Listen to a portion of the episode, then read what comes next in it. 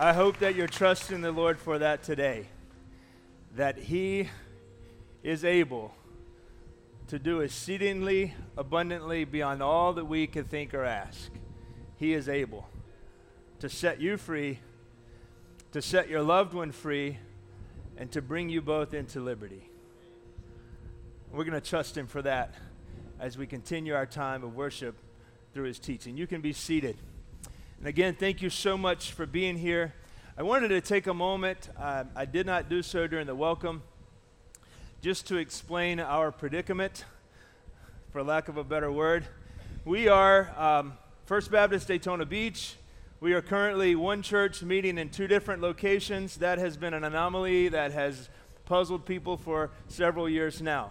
But we are one church. And the time is coming when just about a mile from here, we have 230 acres that we are in the process of developing. Many things happen every single week, much of which we can't see currently, that really has nothing to do with seeing a building, but has everything to do with ultimately seeing a building. And so in the weeks to come, the tentative date is October. We will begin to see dirt moving and trucks and tractors and all sorts of fun toys that guys like to watch go about its business begin to move into the property, and we'll see a building begin to be erected. And as I said at the outset, next Sunday there's just an incredibly important bit of information that Pastor Les is going to share with us, so that we can know together and understand how it is the Lord is working and what are going to be the clear steps for us to take moving forward. So with that behind us now, let's take our Bibles and turn to the book of Galatians. And boy, it's so good to be with you this morning. And I wish that we had weeks to spend in the book of Galatians. We do not. And so we're going to try to take just a big juicy nugget out of the book of Ephesians and get everything that we can from it. And as you turn there, though, let me say that yesterday I was taking my daughters to go do some batting practice, and my oldest daughter took me on a little bit of an adventure. She's learning to drive. And so I tossed her the keys, and when I do that, when I always toss either one of them the keys, there's this sense of panic on their face, like, you really want me to drive? And they're both excellent drivers. But I tossed her the keys, we began to drive, and as we were driving, God bless her, I love her so much, but I realized she's learning to drive.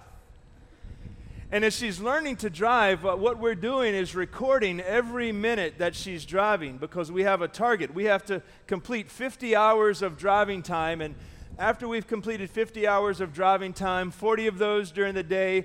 If you've not yet had a student driver, you'll get to know this. 10 of those hours at nighttime, we have to record the conditions of the road, the weather, so forth, so that we can present to the DMV a completed certificate of effort put forth and things learned and achieved, so that they can then turn around and declare her not a learning driver anymore, although she will be learning for the rest of her life, I suppose. But they can declare her not a learning driver, but a driver in full. She will have accomplished everything necessary to be a driver. And it's an exciting adventure. It's like I aged 2 years each time. That not really. But as I was thinking of that yesterday and the process that she's going through, both, we have two student drivers, and so it's a little like 4 years every time we get in the car that I age. But as I was thinking about that process of how they're trying to demonstrate and perfect this craft called driving so that they can be declared drivers, I thought of that as we were going down the road in between closing my eyes when we were coming to something a little questionable. I thought about how we sometimes can see the Christian life in the same way. That we are trying our best to complete a certain amount of stuff and finish a number of tasks and declare ourselves right so that one day we will be declared a Christian. And we spend our time, we spend our days, we spend our energy trying to earn what Jesus has offered us freely. And that's what the book of Galatians is all about. It's a reminder to a group of people that Paul knew well, written to a group of churches in a region called Galatia, He's writing to them because he's heard of some things that have begun to happen in their fellowships where the gospel has been distorted. Let me just tell you that here's what the gospel says. The gospel tells us, it's the good news of Jesus, but it tells us that there is no way that I could ever complete perfectly everything required of me to earn God's favor. And so therefore, what I cannot do for myself, God did for us in Jesus in sending him to complete the work on our behalf. So while we're busy trying to earn our salvation, we forget and lose sight of the fact that we have already been given that as believers. We've already been given salvation that we then live out. So I hope that today really opens a door for you that you might find a newfound freedom in your life as a Christian. That you might be able to come here today and hear what Paul says to the Galatians, and by extension to us today, that you might understand the incredible freedom that has been afforded you because of what Jesus has done. So Galatians 5, verse 1 tells us just exactly what I've just told you in a summary statement.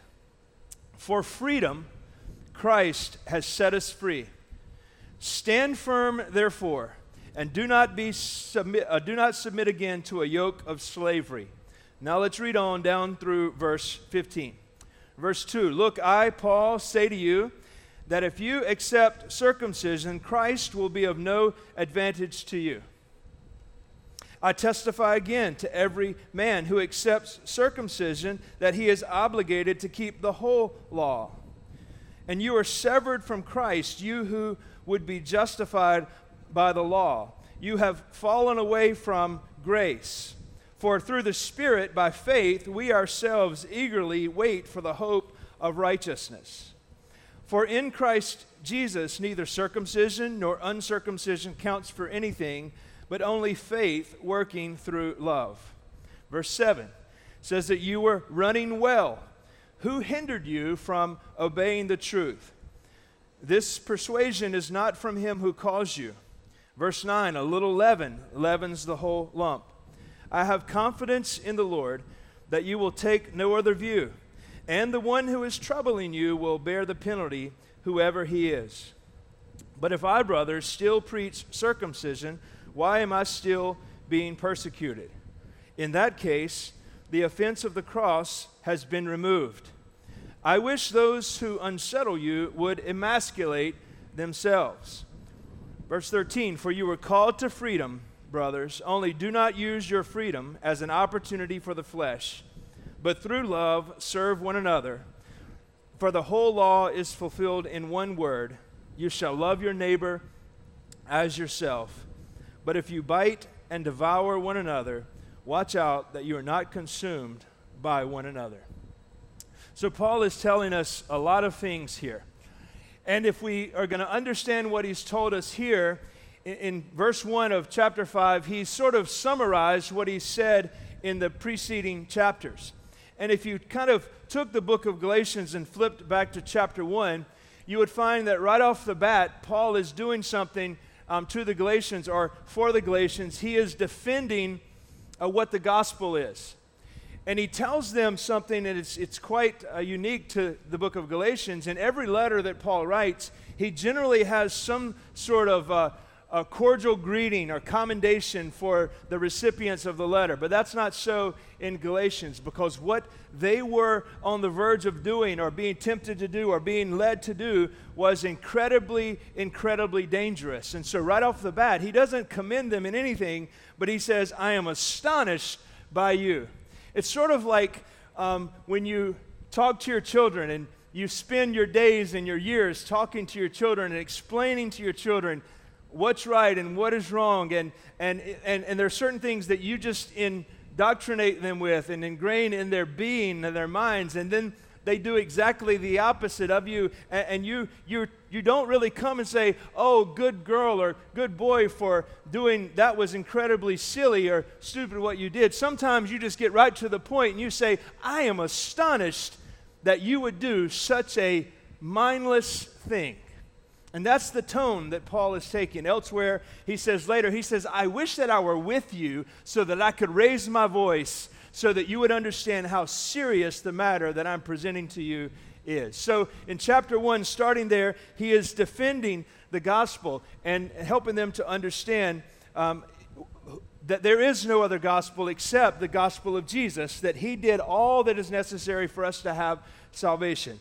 And then skipping ahead to chapter 3, we find that he spends a great deal of time explaining the content of what the gospel is, that it's salvation is by faith and not by works. We don't earn our salvation. We receive it as a gift.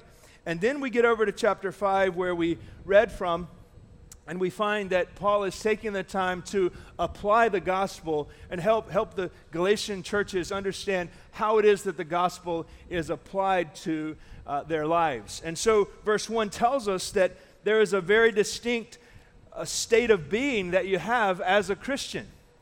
It says in verse 1 again that for freedom, Christ has set us free. And so there's a state of being that we have.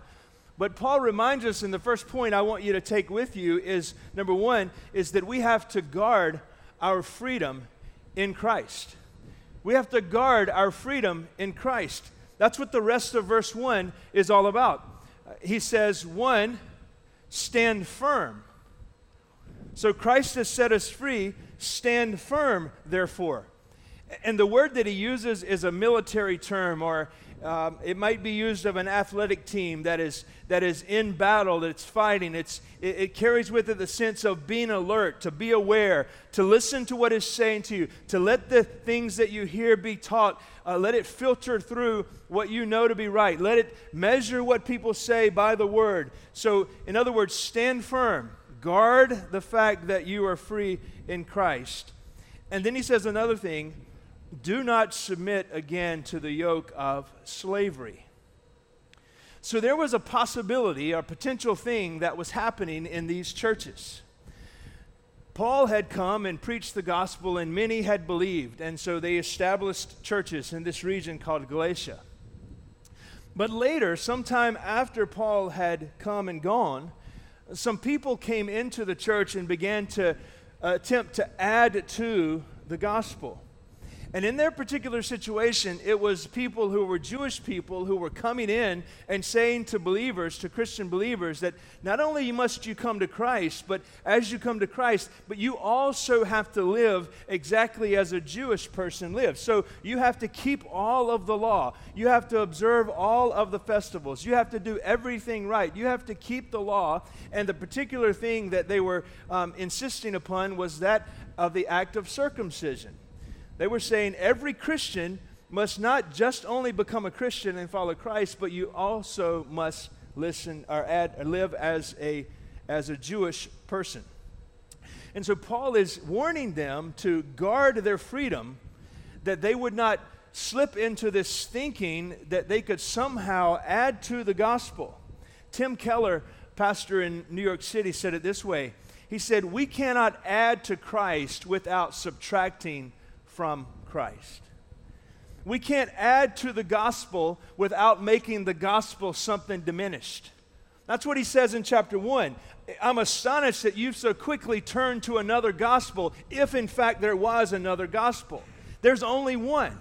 There's only one way to heaven, and that's through Jesus and the fact that he accomplished everything. We cannot earn our way. And so he is saying, hey, be careful that you stand firm so that you're not tempted to slip into this way of thinking that you would become a slave again to trying to earn what God has freely given you in Jesus. And he picks up the same thought and expands it beginning in verse 2. He says, look, I, Paul, say to you that if you accept circumcision, and that's the particular issue at hand when he's writing, then Christ would be of no advantage to you. In other words, if you slip into the thinking that there's some other way to perfect your salvation other than resting upon the completed and perfect work of Jesus, then you've missed the boat altogether. We cannot add to the salvation that we've received. One of the slippery slopes that I've fallen into, and if we're honest, we've all fallen into it, it's that we somehow believe, sometimes we misunderstand that we can somehow make God love us more than He loves us in Christ. Am I right? And sometimes it leads us to see our Heavenly Father as a vending machine, where we come to the vending machine and we put in our quarters, and out comes a treat, a cookie, a chip, a soda. But what happens, and so our behavior is that. It's coming to God and giving Him this and expecting in return. And then what happens when we go to the vending machine and we put our money in and nothing comes out? Roger, we push and we kick and we scream and we stomp and we call somebody. And sometimes we can see God that way. That I'm trying to earn your favor by doing this, and we expect that if I do this, then God will do that. And when that doesn't come to pass, it causes us to be angry with God. And what happens is we're kind of in a spiral where we're using God and we're attempting to be a savior of ourselves by our behavior. And Paul says, you are enslaved if that becomes your way of thinking, that you are not free at all, because you're trying to earn what you have been freely given. So he says, Christ would be of no advantage to you. I testify again to every man who accepts circumcision that he is obligated to keep the whole law.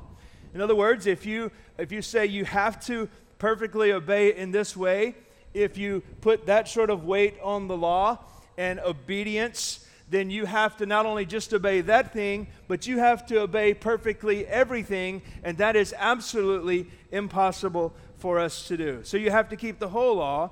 And he says, verse 4, you are severed from Christ, you who would be justified by the law. You have fallen away from grace. Now that causes us a little bit of problem, because is Paul saying that you can lose the salvation that you once had? Is he saying that? That's a great question. I'm glad you asked the question. And so we have to take all of the Scripture, and we have to interpret Scripture in light of Scripture. And so if we go to the letter of 1 John, we find in 1 John that John tells us that if we are truly belong to Jesus, that we will always continue to live in obedience to Jesus. Not to earn His favor or His love, but because we have received His love. And so what about this idea that Paul says of falling from grace? Does it mean that someone who has believed has become now not a believer? Well, in 1 John chapter 2, verse 19, there's a verse that helps us understand a little bit about what Paul is saying in light of what John is saying in his epistle. Verse 19 says, it talks about people that have stopped walking with Jesus, have stopped following the Christian faith. Verse 19 says that they went out from us, but they were not of us. For if they had been of us, then they would have continued with us. But they went out that it might become plain that they all are not of us. And so John is saying, and we can take it in light of what Paul is saying as well, that if a person goes away from the faith and can do so and still maintain some sort of happiness, then they were never a part of the faith in the first place. So back to Galatians. He is not saying, Paul is, that if you once come to Jesus and then you try to begin to earn your faith by obedience, that you somehow then are not a Christian any longer. That is not at all what he's saying. But what he is saying is that you lose the freedom that you have. You become a slave to earning your salvation and becoming your own Savior. And so therefore, Jesus is not your Savior. because your mindset tells you that his work was not sufficient. I must somehow add to what he did so that I can receive God's favor. So, verse 5 says, "For through the Spirit, by faith, we ourselves eagerly wait for the hope of righteousness. For in Christ Jesus, neither circumcision nor uncircumcision counts for anything, but only faith working through love." So, what is a test? What is a test that says, I am genuinely living in the freedom that Christ has afforded me? What is the test? The test is this, that you are convinced beyond a shadow of a doubt that there is nothing that you can do to make him love you any more than he loves you in Jesus. That your salvation and your standing before the Father positionally is not dependent one bit upon your performance. Your salvation in the first place was not dependent upon your performance. God does not look down, Linda Sue, and see people who are doing all the right things and said, I'll take that one, and I'll take that one, and I'll take that one, and I'll take that one, and all the rest of you, just try a little bit harder, and maybe I'll come and take you as well. That's errant thinking. And if we slip into that way of thinking, then we miss the precious message of the gospel, that we don't do anything to receive it, but respond in faith and repentance and say thank you. And so if we don't do anything to receive it, then we don't do anything to perfect it. And that's what he goes on to say in verse 5 and 6. That the test is that I am convinced that my standing is right before God because of Jesus. That's the freedom that I have, that there's nothing that I can do to make him stop loving me. There's nothing that I did to make him start loving me. And so I'm convinced, that's what he's saying in verse 5, that we eagerly, by faith, we're convinced of the fact that one day he's coming to receive unto himself all those who are his. Correct? And that one day, we're all going to go and be with him. And so he says, we are convinced of this, and we wait eagerly to receive what we know is coming. We're declared right here by faith. But one day we will ultimately be right before him in his presence. And he says, we simply wait on that to occur. We're not hastening it along by our performance, so that we're doing some sort of dance to get the attention of the Father, that he might smile upon us. He smiled upon us in Jesus when Jesus paid the penalty for our sins, and that is what makes me free. So Paul says, guard your freedom. Understand what you have received, that you're not earning it at all. So he says in verse 6, for in Christ Jesus, a very specific group of people, listen, for those who are in Christ Jesus, neither circumcision nor uncircumcision counts for anything, but only faith working through love. So what is all of that about? So when we come to Jesus, verse 6 tells us that there are two ways of thinking. One is circumcision and one is the uncircumcision, or two kinds of people. In this verse, each type of people, the circumcised and the uncircumcised, represent a certain way of thinking about salvation. Some thought that, as Paul is writing, and they were teaching, that you earn your salvation, and that's represented by the circumcision.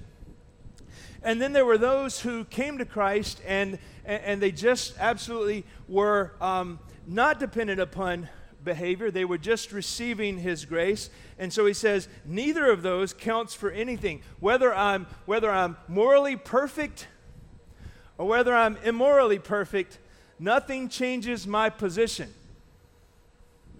You say, wait a minute. Aren't we supposed to be right? Aren't we supposed to not sin? Aren't we supposed to be people who behave a certain way? Well, absolutely. But guess what? We don't have the capacity to perfectly behave in all aspects and every day of our life, do we? Don't we still blow it? Don't we still sin grossly sometimes? Well, again, we go to John in his epistle, And John is writing to people, and he says, I write these things to you so that you don't sin. But if you do sin, you've got to understand that you have an advocate with the Father who is interceding for you. And so when we sin, Paul is saying in verse 6, that if we were able to live perfectly, that wouldn't change God's love for us in Jesus. And if we mess up and we don't live perfectly, guess what? That doesn't change God's love for us in Jesus. Do you get it? That we're free. And the cost of our freedom was the life of the perfect Lamb of God. That we don't earn it. We can't mess it up. We're His, and He keeps us. He has set us free. Is that wonderful or not? Doesn't that change tomorrow when you wake up? And you say, you know what, I might have a great day today, and I might do a lot of right things. That doesn't change God's love for me. You might wake up tomorrow, and it's a lousy day, and you kick your dog, and you yell at your wife, and you slam your car door. Guess what? That doesn't change God's love for you. Now, it will impact your fellowship with the Father, but it doesn't change your position before Him. You are free in Christ. So he says, guard your freedom. Stand firm and don't submit again to the yoke of slavery that says, I'm going to somehow earn my way to God's favor. I'm going to earn my salvation. Don't do it. Because in essence, you're just as the idolater. In chapter 3 and 4, Paul talks about how before you came to Christ, you were slaved to things that really were not God's, but you were idolaters. But then you came to Christ and He set you free from that. Now don't think that you can somehow add to what He has given you because of your performance, because then you become an idolater all over again. Because what is the standard now is your behavior. You are free in Christ.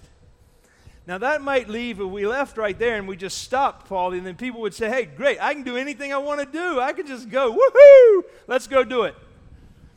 But then he says, but don't abuse your freedom.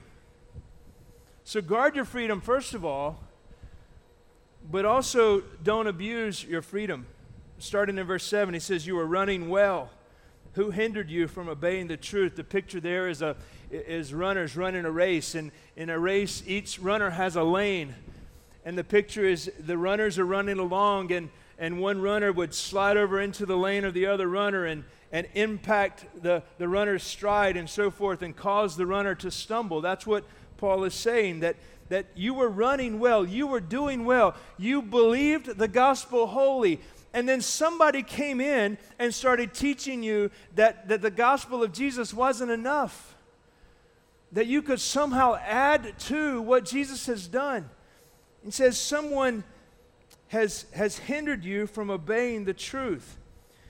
This persuasion is not from Him who calls you.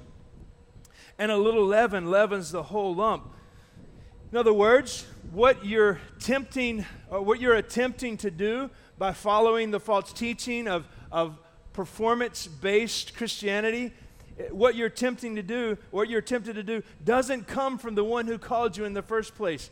God would never say to you, I'm sending Jesus so that I can do for you what you cannot do for yourself.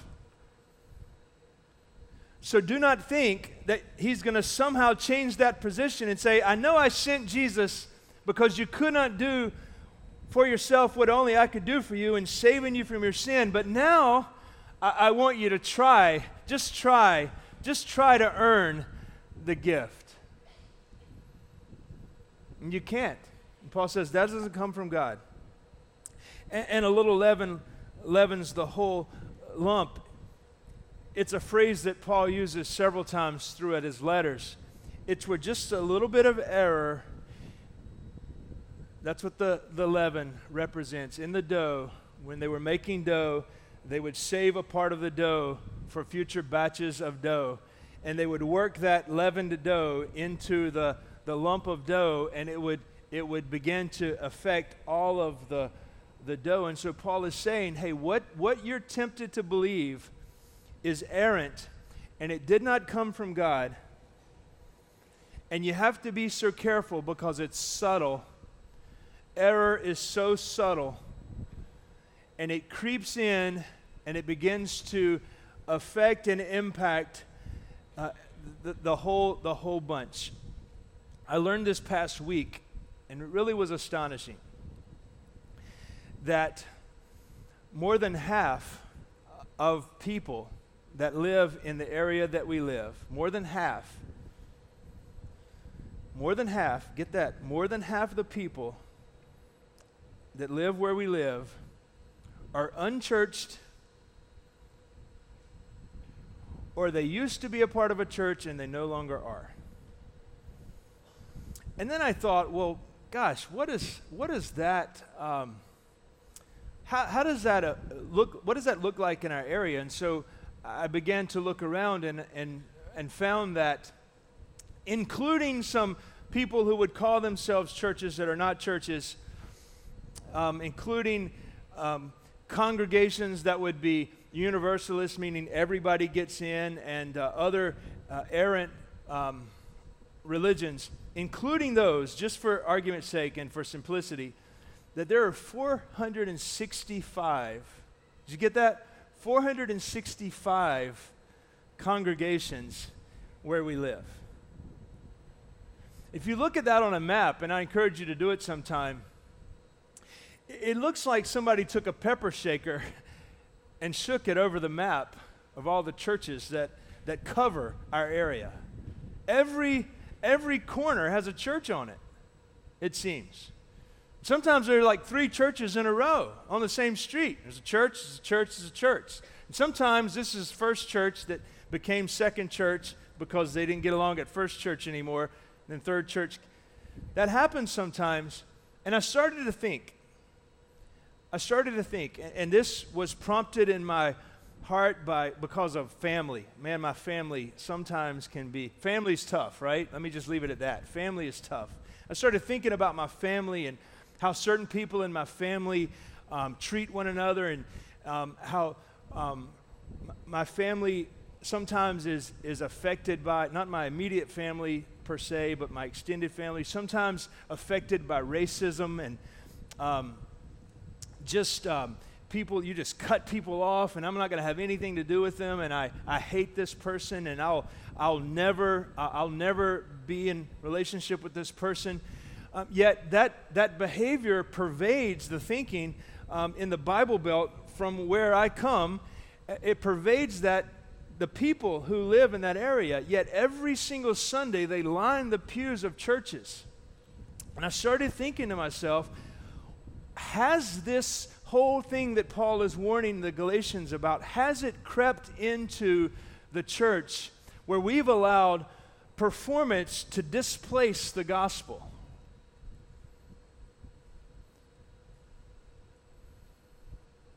That we say it's not so much Jesus anymore, but we've heaped on certain behaviors and activities and attitudes that people must have, maybe the way they dress. And we've somehow turned I know that the scriptures say the cross is a stumbling block, but in the first century, it took the world by storm. And the way that believers lived among the other people and the way that they affected one another, I know they were profoundly persecuted, but it was incredibly infectious as well. It was attractive. And so we see thousands of people coming to the faith. But we live in a day where it's not like that anymore. And I just wonder, it's just a what if, or perhaps, that we have somehow exchanged the wonderful gospel that compels us to love, as Paul says. We have somehow let it be displaced by a behavior, performance-oriented religion that is far different from what Christianity was intended to be in the first place.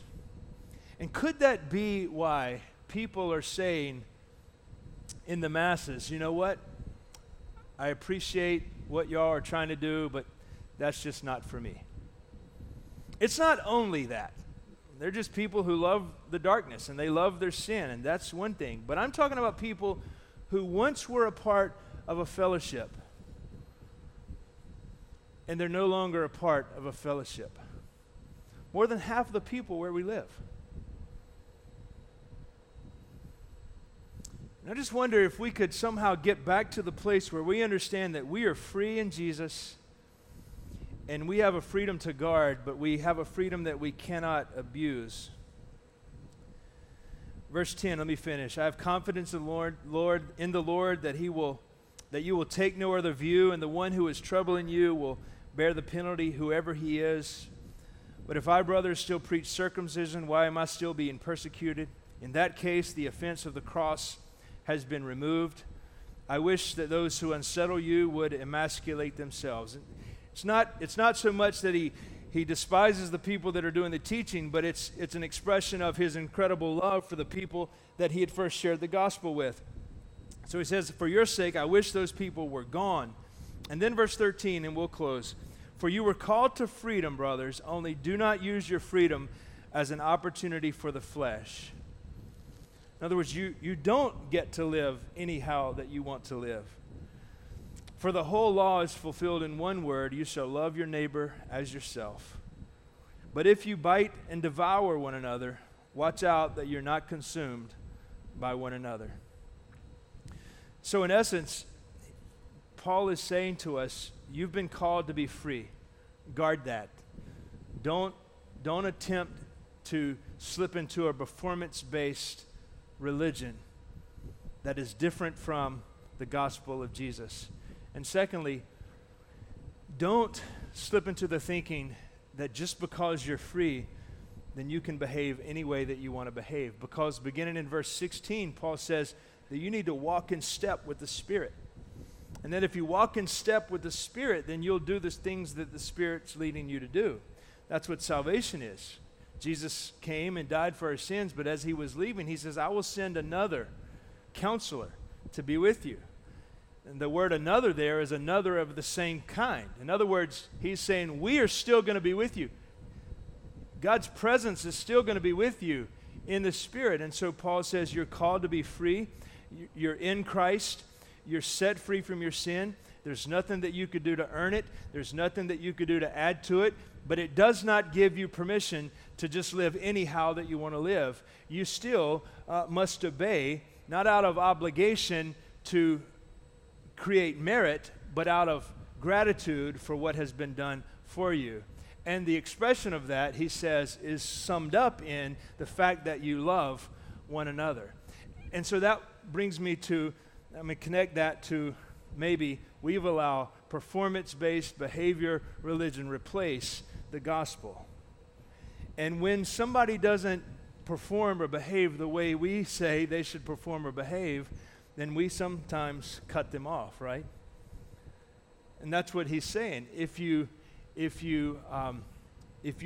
be careful that you don't devour one another and turn this whole thing that Jesus set up and founded into something different than it was intended to be. And so we're left with a question, and we'll close with this. First of all, it's 10:02, or shortly after 10:02. And we've been praying for the harvest.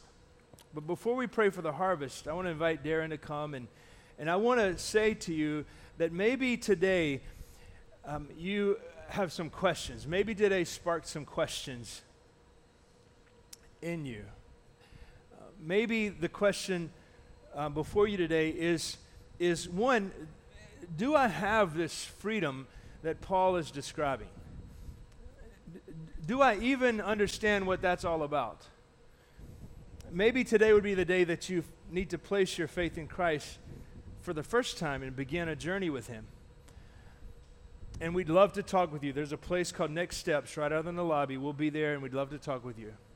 But secondly, and I think equally as important as coming to Christ, is repenting of the need or the compulsion to think you can please God and earn his favor.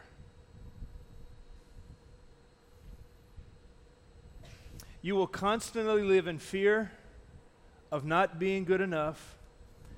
You will constantly live with the anxiety of and uncertainty of am I accepted? You will not have the quiet and certain confidence of a faith of one day being with him, because you just don't know, are you living up to it? And I want to invite you to repent of that and to come once again to live out this faith that brings us freedom, that says you cannot earn it, you cannot lose it, just live it out and love one another. And so I invite you to respond as we get ready to sing, but first we're going to pray for the harvest. Heavenly Father, we love you so much. Thank you that you've called us to this task of taking the gospel to our city. And Lord, we're learning that it's a difficult situation that we're facing, and so we need to be gospel-free people. And we need to be careful that we're pointing people to Jesus and not to some standard of behavior that we ourselves can't even attain. Father, I pray that today you would give us the freedom and the courage to respond to you, to begin a walk with you, or to begin a new walk with you that is not performance-based or behavior-based, but it is solely based on the work of Jesus. And so help us to respond as your Spirit leads us, and we pray all this today in Jesus' name and for his sake. Amen.